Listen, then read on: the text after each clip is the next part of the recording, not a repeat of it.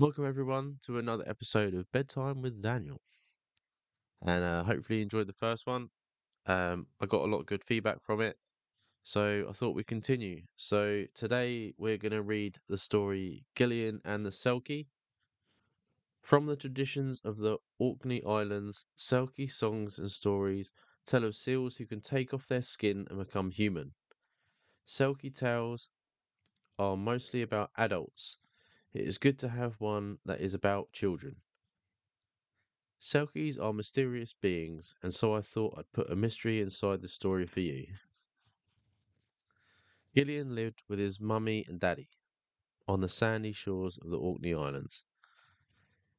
His daddy was a fisherman, and Gillian was happy to help him bait the fishing lines and mend the nets. His mummy cooked the meals, cleaned the cottage, and did the washing, and Gillian was happy to help her do this too. He never went to bed hungry, as there was always plenty of fish to eat herring rolled in oatmeal, cod in parsley sauce, hake and haddock, mullet and mackerel, a tiny, teeny toasted sprouts. They ate boiled fish and baked fish, frittered fish and cakes of fish, steamed fish and smoked fish, pan fried and poached fish. And when they grew tired of eating fish, they would trade some of their catch for flour and eggs and butter and sugar. Then Gillian's mum would make clootie dumplings and scones and all manner of good things to eat. Gillian loved living by the sea. In winter, fierce gales came roaring down from the cold north to send breakers crashing over the rocks. In summer, soft breezes caused the waves to come lap, lap, lapping on the shore. No matter what the weather did, Gillian liked to watch the water and listen to the sounds it made. He was a content boy. There was but one thing missing in Gillian's life. He had nobody to play with. Still, there were lots of games he could play on his own. He jumped over the waves as they came rolling up to the sand. He spread his arms and ran around flapping his wings and making cries like seabirds. His daddy carved him a wooden whistle and taught him how to coax the tune from it. When his mummy pegged the bed sheets on the drying line, he'd chase them in and out and under them, pretending they were ghosts and boggles trying to catch him. But his favourite place to be was in the treasure cave he'd made under the upturned hulk of a wrecked rowing boat. He'd sit on the old rug and blankets his mum had allowed him to take from the cottage and opened the box his daddy had given him. Inside was a stump of driftwood shaped like a dragon, two picture books, three marbles, some odds and ends he found on the shore when the tide went out, and lots and lots of seashells. He'd never actually found any real treasure, like gold coins or precious jewels, but looking at the things in this box cheered him up when he was feeling lonely. Sometimes Gillian wished so hard to have a friend he almost thought there was someone on the beach with him. He'd hear a chuckle when he filled the jug from the water barrel at the side of the cottage. There would be a sharp tug on the sheet as he helped his mummy peg it on the line. A shape would appear in the smoke that curled from the hut where they cured their fish. When he told his mummy and daddy about this, they smiled. It is the seagulls you are hearing, said his daddy. They often make a noise that sounds as if they are laughing. It is the wind tugging on the sheets, said his mummy. It blows consistently on our islands. And there are many different shapes to be seen in smoke, they both said, and they hugged Gillian, for they loved him very much. Gillian knew what his parents said made sense, but as he sat in his treasure cave, he imagined someone whispering his name Gillian, Gillian, Gillian. Midsummer Day is the longest day of the year, the time of the summer solstice, when the moon rises but the sun hardly sets, and the sand and sea glitter gold and silver in the magical light. While eating his evening meal, Gillian looked from the cottage window and saw a group of seals swimming ashore. As he watched, they stood up on the sand. Their grey seal skins fell from their bodies and they took the form of human people. Gillian rushed to the door, for he wanted so much to go and play with the strange creatures who were now singing and splashing among the waves. Nay, nay, Gillian's dad pushed the bolt across the door. Best to leave them in peace, to do as their spirit bids them. You'd only frighten them away, Gillian's mummies told him. Just when the wind grew stronger and the sea became choppy, the Selkie people ran to put down their seal skins and dive into the water. Where are they going? asked Gillian. To quieter waters on the other side of the island, said his daddy. Will we see them again? Gillian's voice was full of sadness. We might catch another glimpse, his mummy comforted him. In the middle of winter, on the shortest day of the year, the winter solstice. The next morning, Gillian rose early. It was always interesting to be on the beach after a storm. He picked up a chunk of green glass and squinted through it. He found a ball that still had some bounce left. He was rooting around among a tangle of seaweed when he heard a noise. It was the sound of someone sobbing. Gillian looked around. The sobbing was coming from his treasure cave in the upturned rowboat. Gillian knelt down to peer inside. From the darkness, two wide, dark eyes stared at him. Who are you? I am a Selkie, a girl's voice whispered. Why are you hiding in here? I lost my sealskin. Without it, I cannot go back into the water and swim away. Can you see it anywhere? Gillian looked along the beach. No, he said, and I have been searching the beach for treasure all morning. Treasure? asked the Selkie girl. What kind of treasure? Oh, this and that, said Gillian. Why don't you come out and take a look for yourself? Together we might find your sealskin. I need some clothes to wear.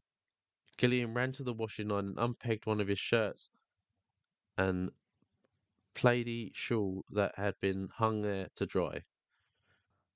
The Selkie girl put on the shirt and wrapped the plaidey shawl round her waist like a skirt. They searched the beach all day and they would not find the sealskin, nor was there any trace of it in the days that followed. At night, Gillian asked if he might have some food for his friend who'd come to live in the treasure cave. His mummy smiled and said, Of course you may. His daddy patted him on the head and said, Don't forget something to drink. As the days and then weeks passed, Gillian decided that he didn't really want to find the sealskin. He was enjoying himself too much. He taught the Selkie girl to skim stones, and she taught him to surf the waves. She showed him how to make a necklace from shells, and he showed her how to make puzzles from knotted string. They had fun all day long, but if the Selkie girl saw or heard anyone else on the beach, she ran and hid beneath the boat. They played together for the rest of the summer and into the autumn, until one evening Gillian's dad came home with a piece of news. A schoolhouse is open in the village. Children must go there and learn how to read and write and count numbers up to a hundred and more. I do not want to go to school, said Gillian. But you'll make friends at school, said his mummy. I have a friend already, said Gillian. Gillian's dad looked at Gillian's mummy and asked her, Have you ever seen this friend he speaks of? Gillian's mum shook her head and said, The sooner our son is in school, the better. Gillian went to school and he began to learn to read and write and count numbers up to 100 and more. But although he ran around the yard with his schoolmates during the day, when the school was over, he ran home as fast as he could to play with his Selkie friend. They played together for the rest of autumn and into winter, until one evening Gillian's dad came home with another piece of news. You see that old cottage at the top of the cliff? A new family has moved in. There is a girl there of Gillian's age, and tomorrow she will be going along to the school. That night the sun began to set early. It's the winter's solstice, said Gillian's mummy, the shortest day of the year. Will the Selkies return tonight? Gillian asked, while he collected food and drink to take to his treasure cave as he did every night. They might, said Gillian's dad. It's a night for strange happenings. See what I found among the fish I caught today. He held up what looked like a sheet of shimmering grey silk. What is it? said Gillian's mummy. I truly do not know. But Gillian knew exactly what it was, and he also knew what it must do with it. May I have it? he asked. His daddy gave it to him, and Gillian carried it. and the meal he had prepared for the Selkie girl out into the gathering gloom. Don't delay too long, his mummy called after him. You must come into the cottage before the Selkies arrive on the beach. The Selkie girl gave a little sob as Gillian handed her the sealskin his dad had caught while he was fishing. She held it to her cheek and stroked it. Then she looked at Gillian and whispered, Thank you. Gillian turned away before she would see the tears in his own eyes. His parents watched with him as the seals came ashore and danced in their human forms by the seashore. But only Gillian saw the Selkie girl creep from the upturned boat, skip lightly to the water's edge, don her sealskin, and swim away. In the morning, when Gillian's mummy opened their front door, she exclaimed, Oh, look, Gillian, look at what's lying on top of the old boat. It's that shirt of yours and my plaidie shawl that went missing from the washing line months ago. The wind must have blown it away and then blown it back again. Gillian scanned the sea as he walked to school that morning, but there was neither seal nor selkie in the wide waters. There was a new girl in school. She was the one whose family had moved into the cottage on the cliff near where Gillian lived. The teacher placed her at the desk beside Gillian's and asked for her name. My name is Selah, said the girl in a soft voice. Why, that's a beautiful name, said the teacher. Do you know what it means? Yes, I do, says Selah. She turned and looked at Gillian. It means, let those with eyes see and those with ears hear. After school, Gillian walked home with the new girl. They parted at the top of the path that led down to the beach. Gillian's mummy was standing outside the cottage. Who is that? she asked him. It's the girl from the family who moved into the cottage on the cliff, said Gillian. Why don't you ask her to come down and play with you? Gillian raised his hand and waved. Selah, he called. Would you like to come and play on the beach? The girl waved back and began to run towards him. While Gillian waited for his new friend to join him, he murmured her name again, Selah. And as he did, he realized that Selah sounds quite like Selkie. Does it? I don't think it does. but that's the end of that story. That was quite a nice story, actually. I quite enjoyed that one. If you like that, leave a comment, let us know, and I'll keep it going. Um, apart from that, show is normal on Friday, and I'll catch you then. Thanks, guys. See ya.